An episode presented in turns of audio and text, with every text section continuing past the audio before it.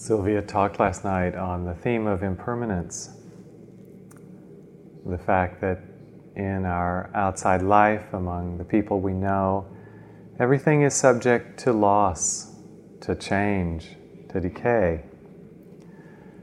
People have been reporting on this also in the interviews. A number of people have come and said that when their awareness is clear and they turn their attention to a thought, it dissolves or when they become aware of a pain in the body, they see the transitory nature, they see the uh, uns- uns- unsolid nature of that sensation.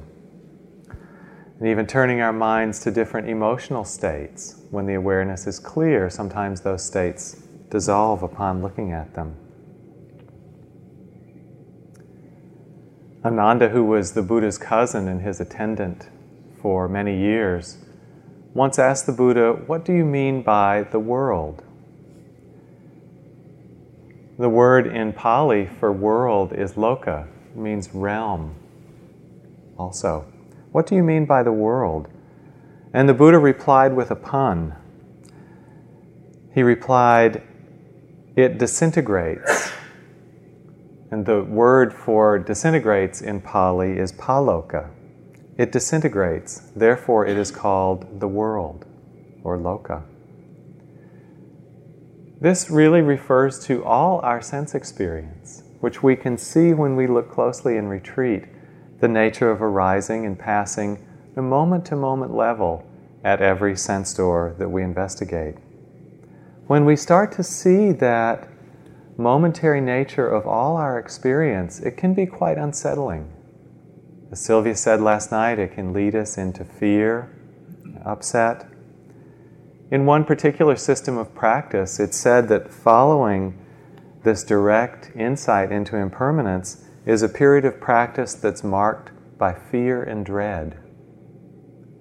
And it rather provokes a crisis in the spiritual journey, out of which arises a tremendous urge for freedom and that then leads in that very direction. So, this can be very deeply felt in our practice the immediacy of impermanence and how it takes away the solid ground that we thought we knew, that we thought we rested upon.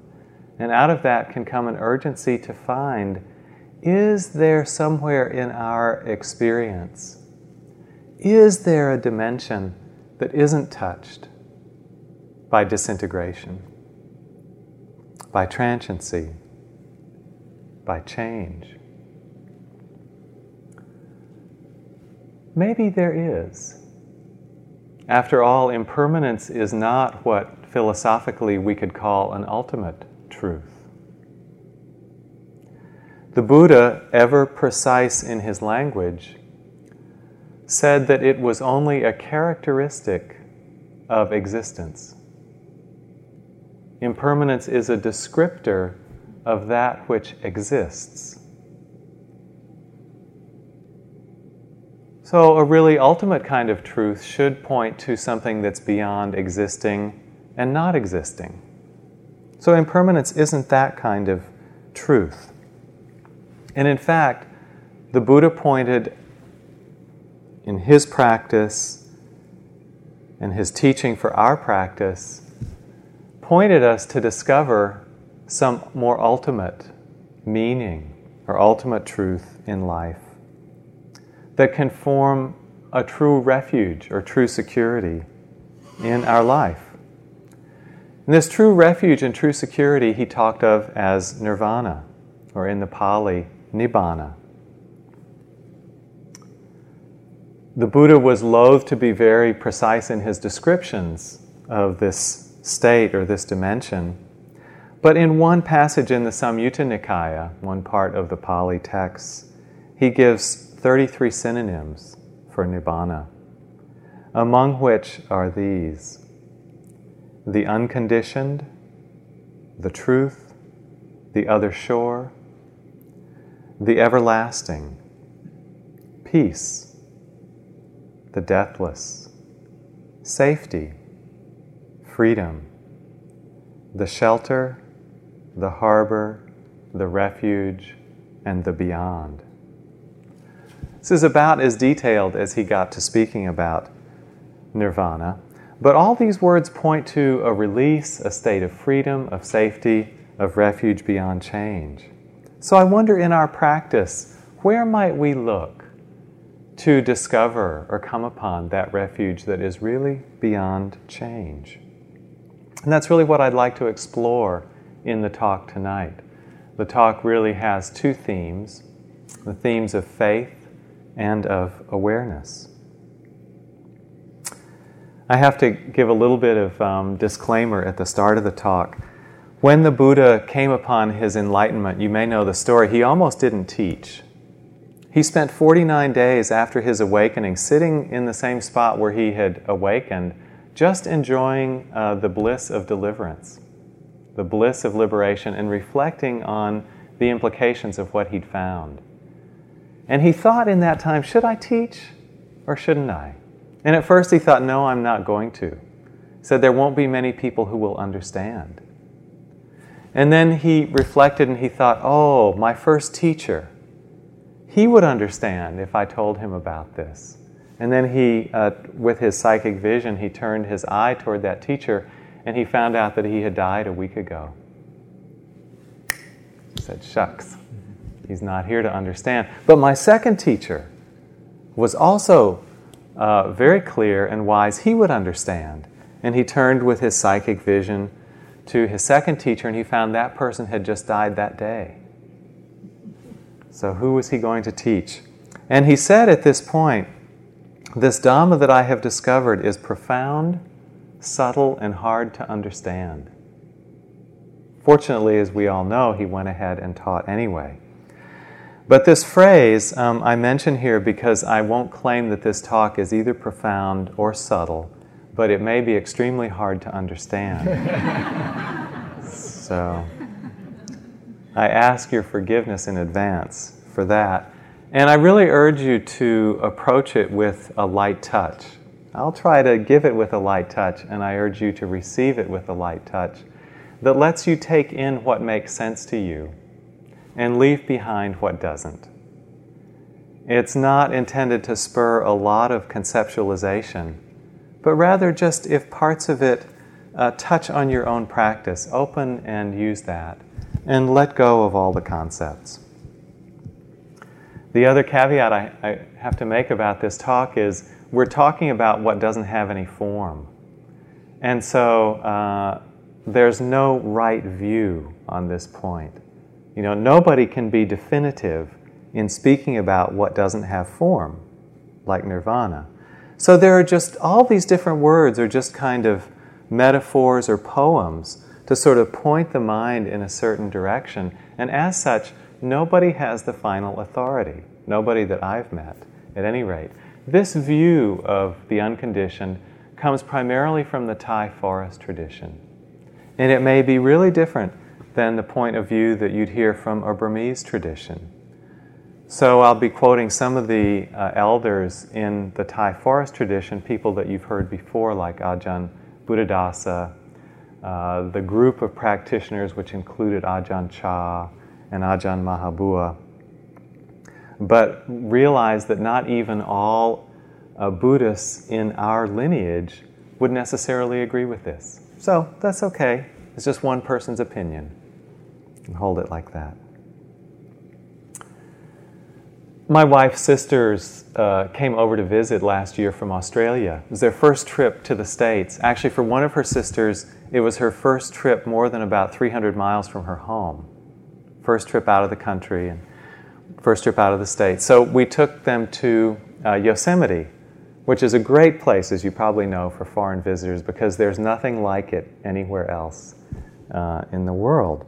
And of course, they loved it. You know, they loved seeing the wildlife. Uh, we saw some coyote, we saw some deer, um, we saw smaller animals, and we didn't actually see a bear, unfortunately, but we saw their marks every morning. Because we were camping, we were actually in tent cabins in Curry Village, and there's a big parking lot there, about 100 cars. Every morning we'd go out, and about five of the cars would have been ripped open by bears every single morning. And the rangers tell you really clearly don't leave food in your car. Don't leave anything that looks like food. Don't leave picnic coolers because they know what those things are. don't leave hand lotion. Don't leave scented products.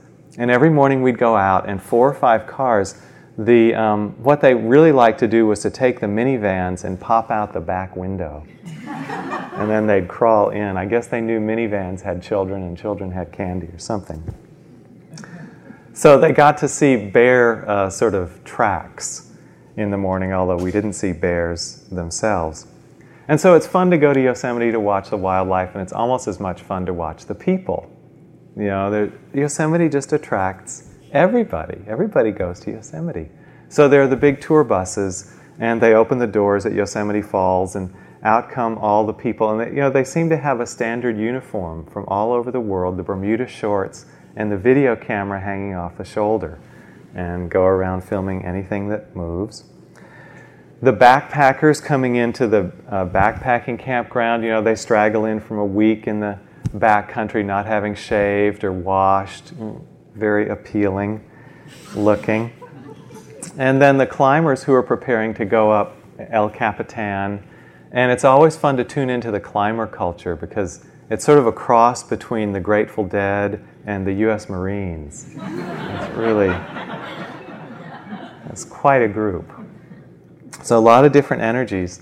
And this was a new group for me. I hadn't seen this particular thing in Yosemite before. It was a group of real, a really diverse group of young people. It looked like they could have been on a YMCA training camp or something. Boys and girls, and all sorts of uh, races and ethnic backgrounds. And they joined hands in a circle and put one person in the center of the circle, and that person would um, fall backwards and be caught by the others. You probably know this experience. It's sort of basic sensitivity training. You do it in a team building exercise if you want to build trust in the group. Somebody just closes their eyes, falls back, and they get caught. You know, it's really quite a revelation when you do it that you can actually trust other people to that extent, and you know they do catch you. It reminded me in seeing it there, reminded me of our practice because uh, one is that we're always falling down often in our practice, in one way or another. It goes well, and then we stumble and we kind of fall apart or we fall down. But the curious thing is that every time we fall down, something catches us, something holds us in this mysterious way. And as we uh, go through the days and the weeks in retreat, I think one of the things that we really start to have faith in is that it's okay to fall down in practice. It's okay to stumble. It's okay to lose the thread of mindfulness. It's okay to get lost in the chaos of the restless energy, the strong bodily waves that come, the emotional currents that run through us. It's fine to get lost in that because if our intention is to come back, eventually it all settles out and we're there and clear and present again. So we just trust more and more in this practice that it's really safe, that we can kind of let ourselves go, and then we kind of develop more of this quality of just falling back or surrendering.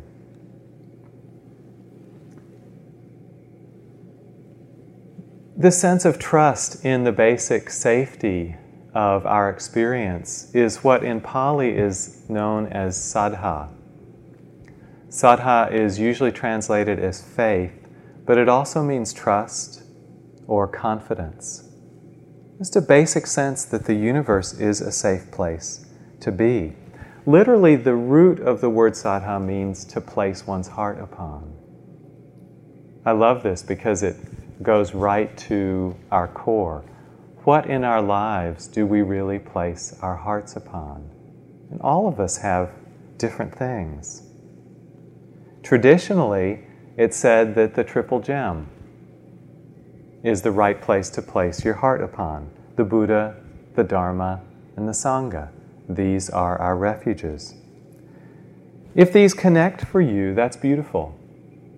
They are refuges, they are safety, they can be trusted. But early in practice, these particular words may not have that deep kind of heartfelt connection for us. And then we have to tune in for ourselves where is that gut sense of trust for us? Can we connect with that really deep sense of trusting in the universe? I had a lovely teaching on this quality by Fred Wahpepah, whom many of you know. He's a Native American elder who teaches at Spirit Rock, often with John Travis, who was here for the first half. And Fred leads um, sweat lodges which are purification ceremonies in his tradition. The first time I did a sweat lodge with him, just down in the meadow below the dining hall, we all got in, and the fires had been in there, the stones had been in there for a while. It was quite hot, and he was explaining to us the spirit with which one enters a sweat lodge, and he was talking about this quality of trust. And he said, in the Indian language, there's no word for hope. No word for hope. Just not part of the vocabulary. He said that's because we know that everything is already all right. So we don't have to think about hope. Everything is already all right. I thought that was an incredible statement coming from a man whose culture has been more or less destroyed over the last 150 years. Everything is already all right. It's a strong expression of that faith and that trust. So, the two, the two questions I'd like us to look at tonight in our practice one is what does it mean for us to fall, or we could say to let go? And when we do that, what holds us? What do we let go into? What is it that we can really trust in?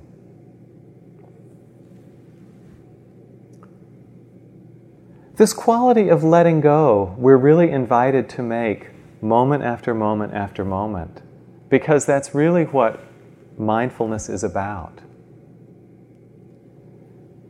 What happens when we're not mindful? What's your experience? Reflect on your experience when mindfulness isn't present. It's usually made up of a lot of thoughts, isn't it? When there's not this clear tuning into the present moment, we're usually wandering back and forth between past and future.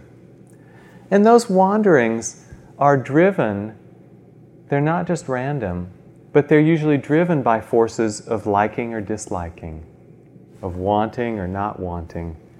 In a very short way, we could say that they're driven by the forces of greed, aversion, and delusion.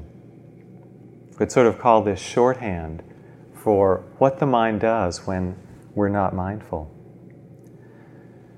And as we talked about in the first half of this retreat, greed, aversion, and delusion are our basic strategies of relating with life. When we don't have the quality of trusting in the moment, we use these forces of trying to mold our experience so that life will be a certain way, to try to control it. To give up our hopes and fears is really to give up control. This is the challenge that we're invited to in every moment of mindfulness. We're invited to let go of trying to shape our experience and instead open to it just as it is, to be with it without changing it, to accept it, to allow it. Another way of saying it is that when we stop trying to control the world, we actually give up our individual will. Or you might say more accurately, we refine our will just to be present, to be with what is. We give up that will of trying to shape it, control it. So, in that way, we stop making I and mine. When we stop making I and mine, there's a lot of peace. There's a lot of peace. Ajahn Chah has this beautiful line if you let go a little, there's a little peace. If you let go a lot, there's a lot of peace. And if you let go completely, there's complete peace. This is the letting go of our hope and fear letting go of control, letting go of I and mine. Ajahn Buddhadasa, who was one of my uh, teachers in Thailand, uh, explained it a different way. And he related it, this letting go of I and mine, really directly to the meaning of Nibbana, the meaning of the unconditioned. The meaning of the word Nibbana is clearly defined as freedom from suffering and as freedom from the mental defilements, which are the causes of suffering.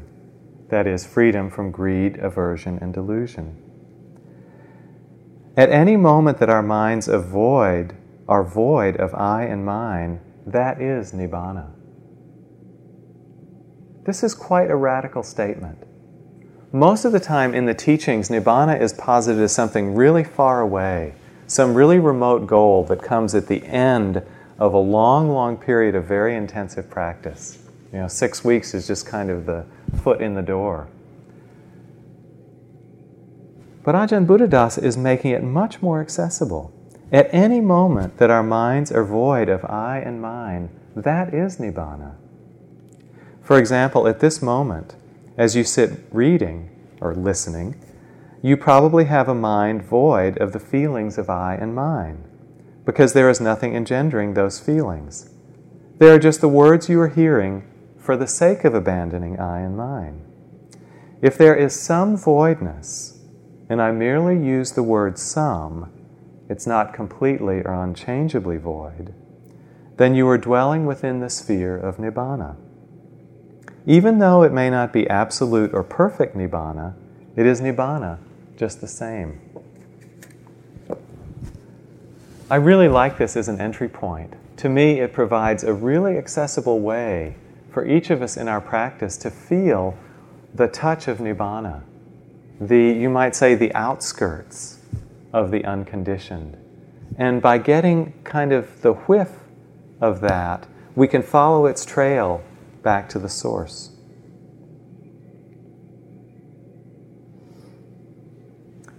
So, this letting go of I and mine, letting go of control, takes a lot of trust. It's one of the things that we grow into. Coming fully into the moment is a huge act of trust. I don't know if you felt this at times, but when you come into this moment very fully, you're sort of naked. You've really dropped your defenses. You've dropped the escape into conceptualization. You've dropped your images of yourself and how you'd like to be or how you usually are. You're just open. Your heart is open to feel what is. That's a very naked place.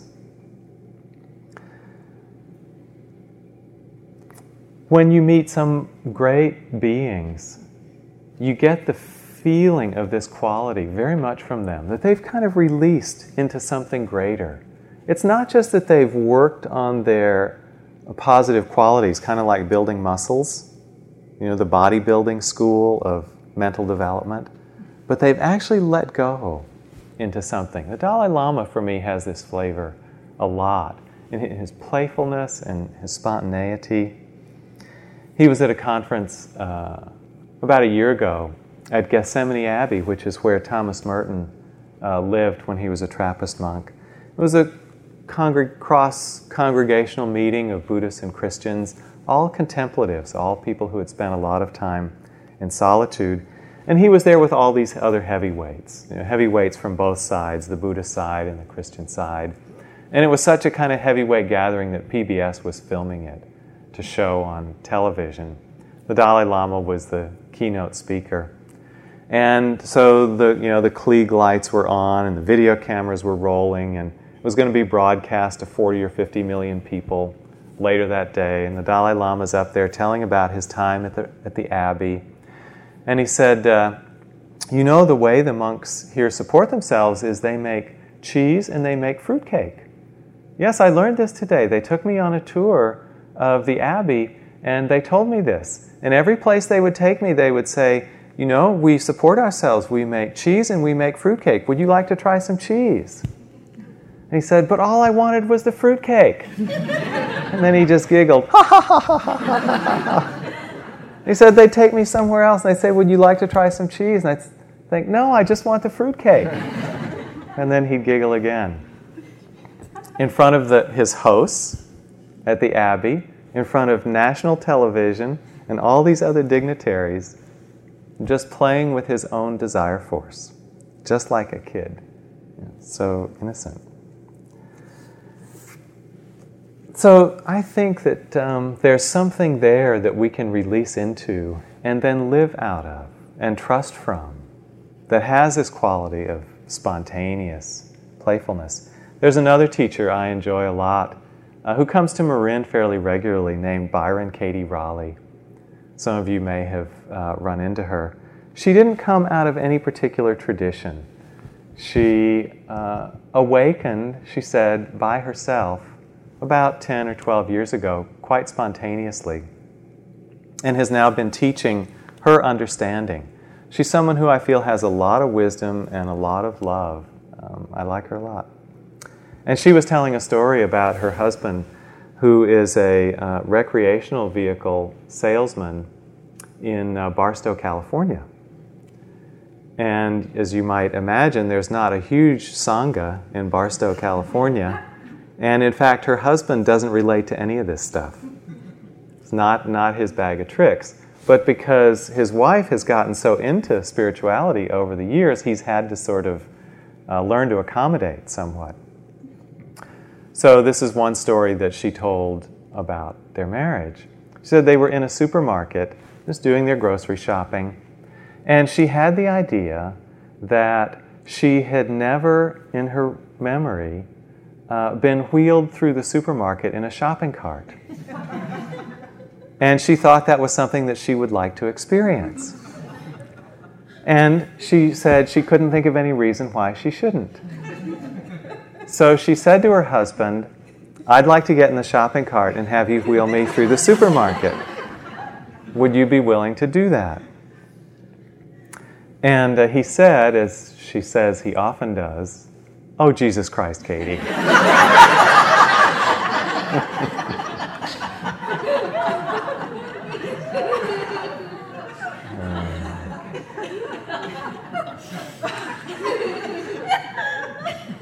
he really didn't want to do it. But she said that he agreed to do it because he knew that if he hadn't, she would have asked someone else to.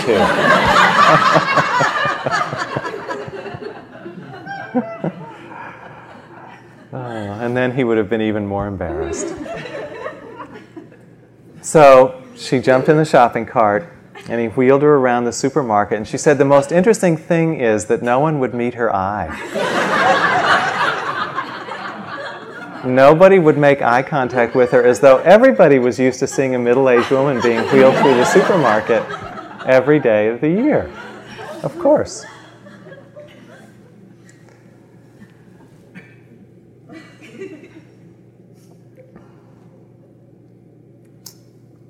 So Byron Katie, I think, has released into something also. Very trusting. Very trusting. So, this other thing that we sometimes talk about, that uh, we fall into or we release into, is sometimes called our true nature. Sometimes it's called our Buddha nature. It's what we share with the awakened ones. And it's said that it's in us in every moment already.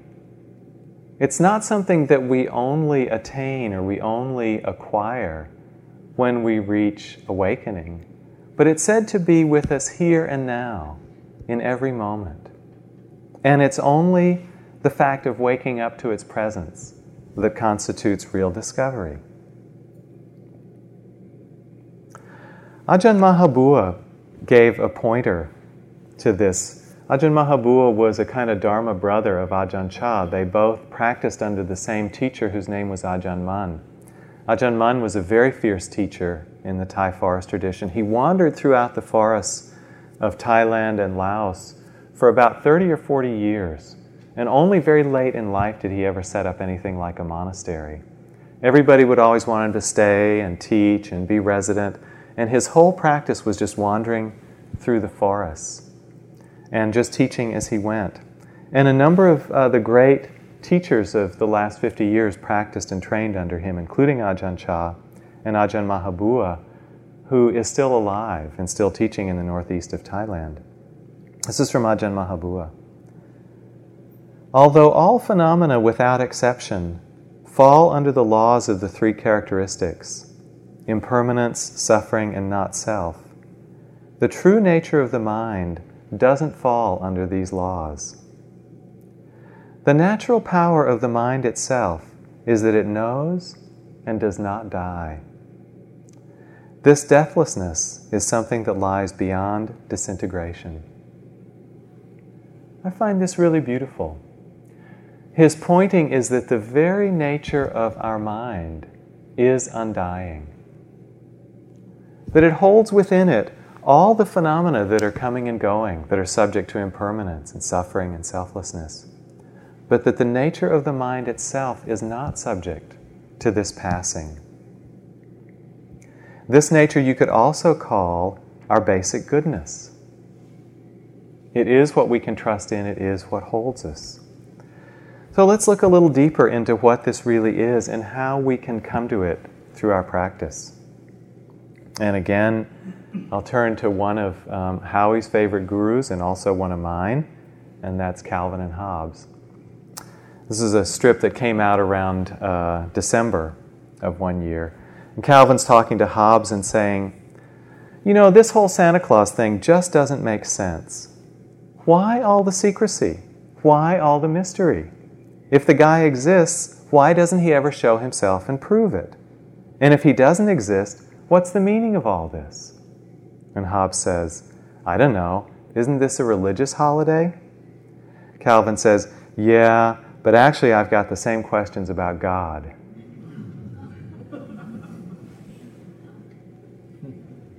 That's curious, isn't it? We may have a really um, deep gut sense of what is trustworthy in the universe, whether we call it the Dharma or Buddha nature or God or whatever the unconditioned. But do we really know what that is?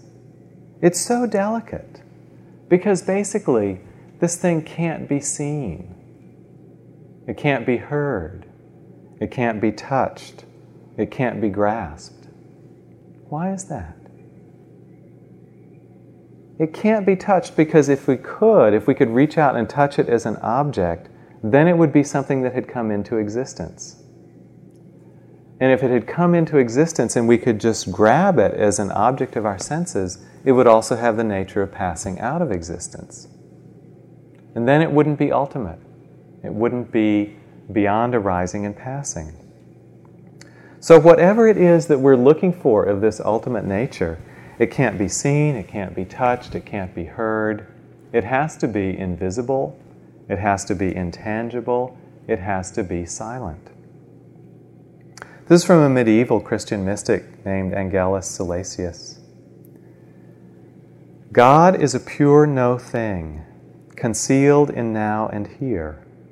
The less you reach for that, the more it will appear. I'll read it again. God is a pure no thing, concealed in now and here. The less you reach for that, the more it will appear. I like this formulation because it brings out a couple of uh, great points. One is that the touching of that is founded upon trust, and trust comes from relaxing. That's why we often say at the beginning of a sitting begin from a place of ease. Relax your body and mind. Don't strain, don't strive. If we can bring in that quality of relaxation along with the alertness, then we're close to this presence. The other thing I like about it is that it really points that the ultimate is found in the here and now. We shouldn't conceive of the ultimate as some separate destination apart from what's naturally arising here and now. It's found right in the midst of the here and now. Suzuki Roshi had this uh, quotation about it. He said, It's necessary to trust in something that has no form or color, but that is always ready to take on form and color. This really perplexed me for a lot of years in my practice. Something that has no form or color, but is always ready to take on form and color. In the Buddhist jargon, form and color are sort of buzzwords. They basically refer to the world of sight. Everything within the world of sight can be described as having a shape and a particular color, like the zafu.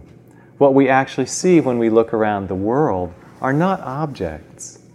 We only learn over time to recognize them as woman or cushion or chair or man. What we really see are just patches of form and color. So, form and color is a, a jargon way of saying the world of created appearances, the world of phenomena.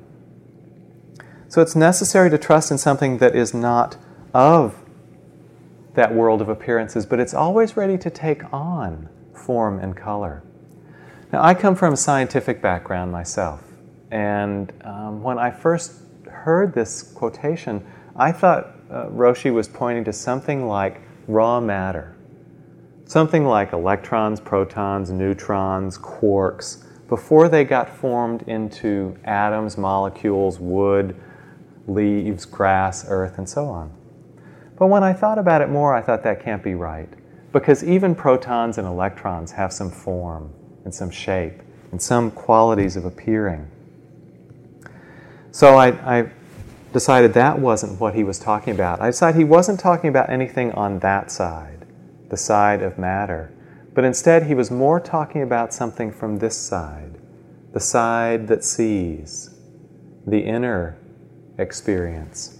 That he was pointing to something in the nature of our consciousness itself. Because that's an interesting thing about consciousness. It doesn't actually have form or color, but it's always ready to take on form and color.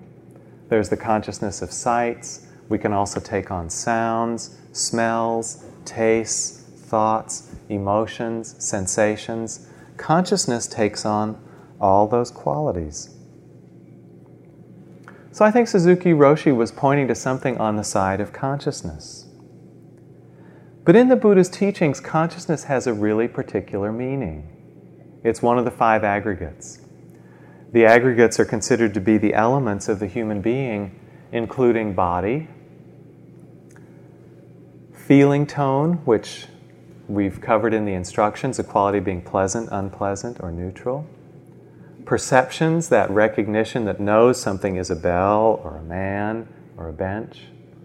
Mental formations, basically thoughts and images.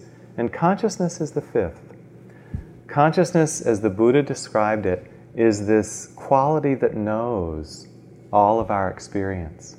It's a quality that's the, on the receptive side of every facet of experience. It's pre verbal, but it's that which holds the bare sense data. And you can, um, as a synonym, you can think of knowing before any words have come in. So it's just knowing the raw sense data of our experience. Well, the Buddha said that all our consciousness is also characterized by coming and going.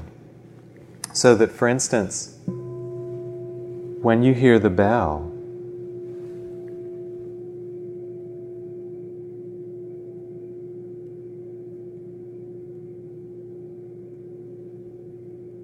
there's a knowing of that sound, but the knowing passes when the sound passes.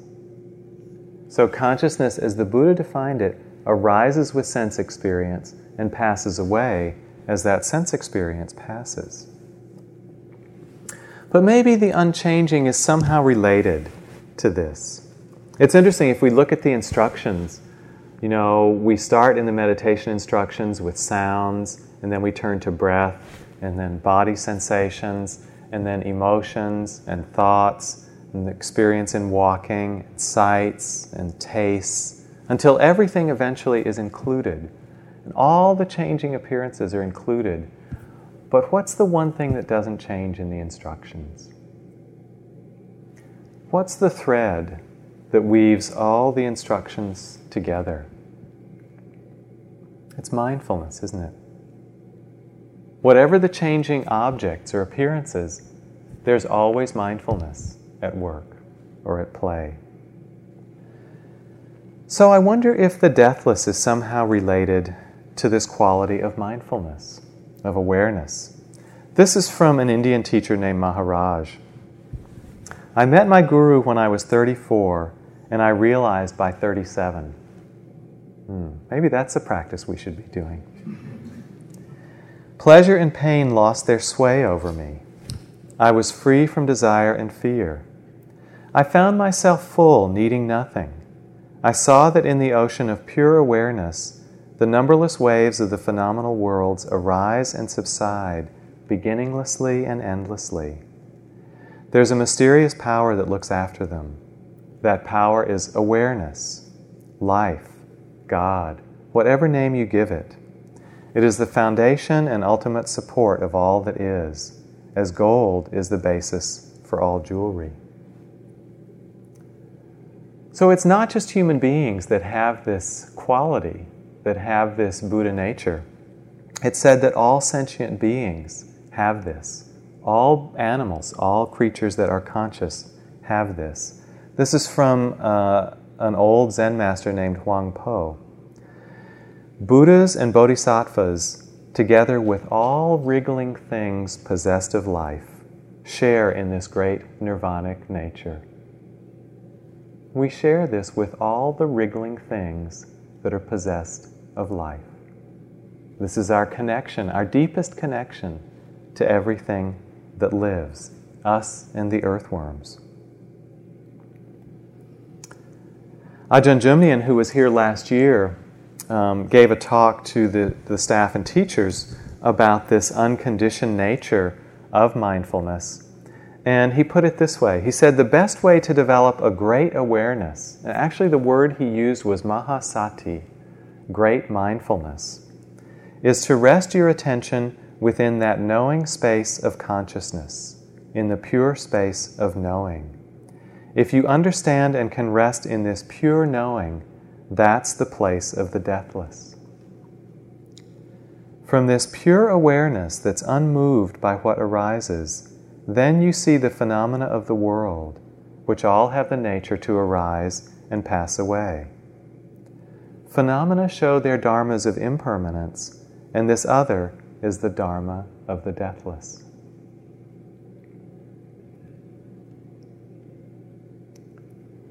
This again is from Ajahn Mahabua. There's no escaping this truth. Whatever arises has to vanish. But whatever is true, whatever is a natural principle in and of itself, won't vanish. In other words, the pure mind won't vanish. This vanishes, that vanishes, but that which knows they're vanishing doesn't vanish. This is what's called the pure mind.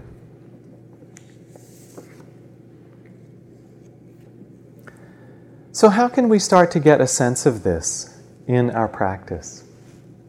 How can we start to get a flavor for this pure mind? As Ajahn Buddhadasa um, pointed to, it's at times in the practice when the sense of I and mine is not so strong. When the sense of self, with its demands and its needs and its wishes and its dislikes and its hopes and its fears, aren't so insistent that's the time that the mind has a degree of purity, has a degree of freedom in it. So you can begin to investigate what's the feeling of those times when the demands of the I are not so strong. Really wake up at that point in time. Bring your clear seeing into it. This true nature is really kind of a combination of the brightness and alertness of mindfulness with the calm and tranquility when the uh, defilements are not so strong. So it really needs both sides. It needs the bright, alert energy of mindfulness, and it also needs the tranquility, peacefulness. You can trust in that as having this uh, quality of, of clarity and fullness and deathlessness. This awareness really illuminates everything. You can sometimes feel when you sit and your eyes are closed and you're listening to sounds how it pervades the whole universe.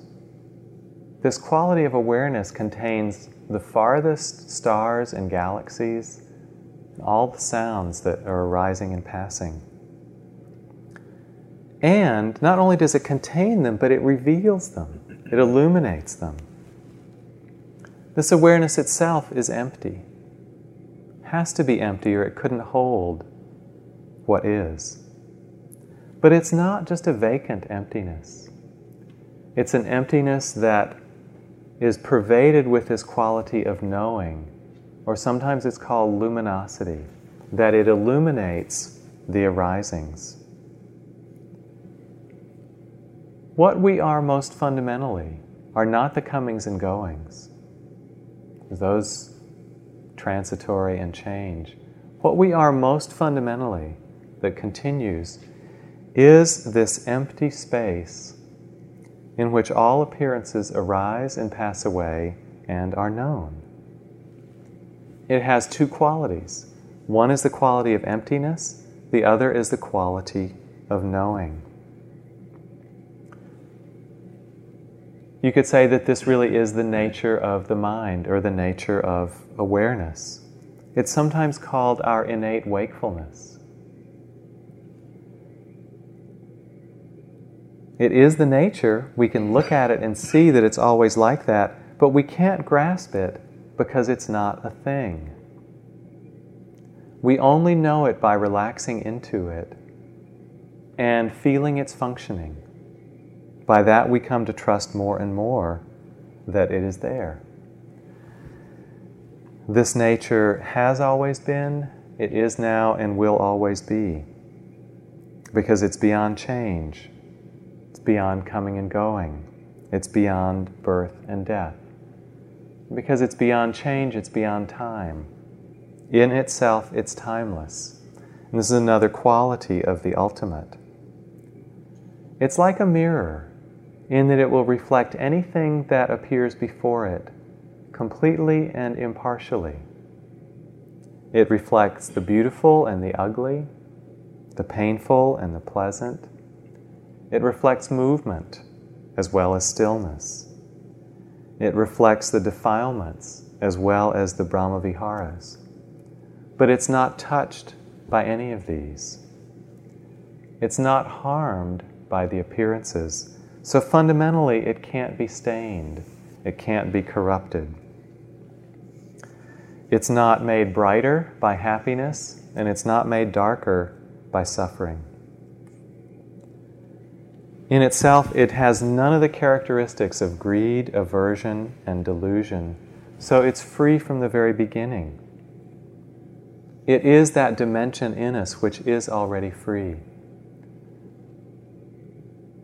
So the question is do you take yourself to be free here and now, or do you take yourself to be bound? If you identify with the transitory, there will be bondage in that.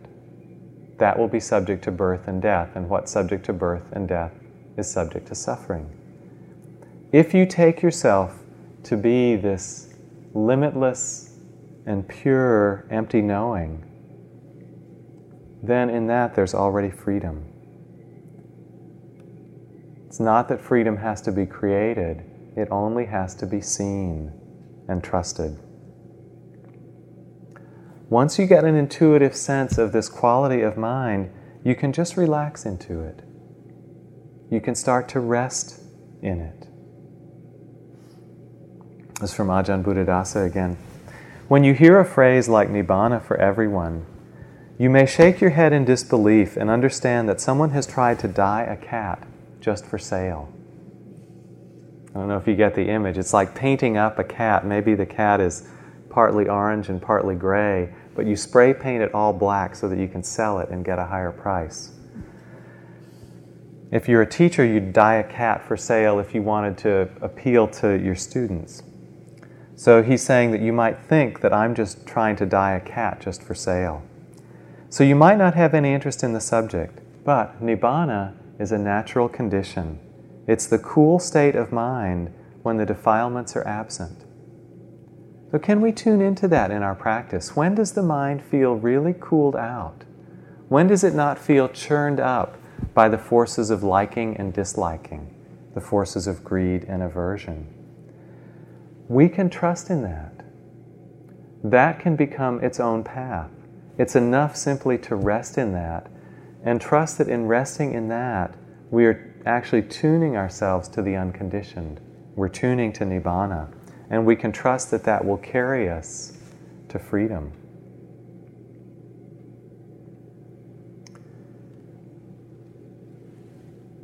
In the Satipatthana Sutta, the Buddha advises us to reflect again and again on our own death and what will happen to our body after death. In traditional Buddhist countries, practitioners are encouraged actually to go to cemeteries and charnel grounds to observe corpses that are decaying in various stages of um, dissolution. We can't do that anymore today because of cemeteries and health codes. So, the modern day equivalent for uh, practitioners in Thailand are autopsies. And as a monk or a nun, you're permitted to go to um, hospitals and observe autopsies being done. So I took advantage of this a couple of times when I was a monk in Bangkok, and I went down to a hospital, Siriraj Hospital, near the parade grounds in downtown Bangkok. I was uh, 32 years old at the time, and I had never been next to a dead body. And now I was next to several dead bodies. I could walk right up to them and touch them. And when the coroner came, we took seats in the, in the operating theater, and he put one of these dead bodies on the stainless steel table and began to take it apart. Coming from not even having seen a dead body to watching it being taken apart was completely shocking for me. I mean, I felt like I was getting blown away by observing that, but it was also fascinating I couldn't take my eyes off the process. So I watched as the coroner dissected one body, which took about 20 minutes and involved removing all the internal organs, including the brain, and weighing them. Sewed the body back up, went to the next body. I observed this for several bodies in a row. And then we went out to catch a bus back to the monastery. And we were waiting at the parade ground, which is a really busy part of downtown Bangkok. So I was watching all kinds of people go by young people and students and couples walking hand in hand and older people who had come down to the marketplace to do their shopping and dogs were running across the grounds. And I had just come out of seeing these bodies taken apart. And the phrase that came to my mind as I was looking around at everybody walking by is all I could see was walking corpses. I could only see walking corpses. And then I thought to myself later, what did I mean by that phrase? That's such a strange phrase, a walking corpse. What did it mean to me? And I thought that when I looked at everybody, I could see that the body was no different than those bodies that I had just seen on the autopsy table. No difference at all in the physical form. But these bodies at the parade ground, there was still a brightness that was shining out through the eyes. And I was really struck and in touch with that brightness, that vitality of the life force and of consciousness that was still shining, that I could see in their eyes.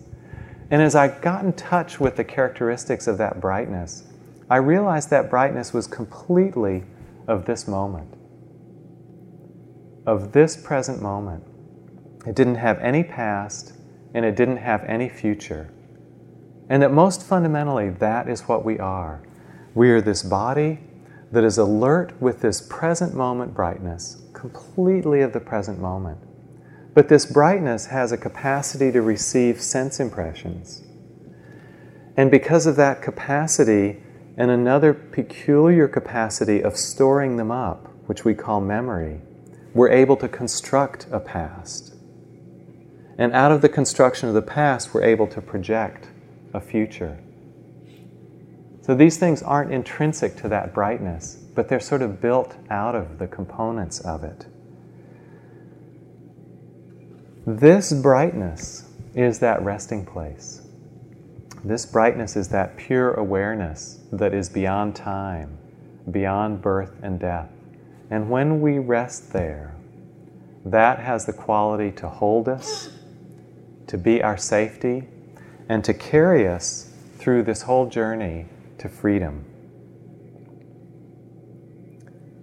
The Buddha was talking to a monk in his day about this quality of trust or faith. And this is what he said about it. The monk's name was Pingiya. Pingiya, other people have freed themselves by the power of faith. Vakkali, Bhadravudha, and Alavi have all done this. You too should let that strength release you. You too will go to the further shore, beyond the draw of death. Let's just sit for a minute together.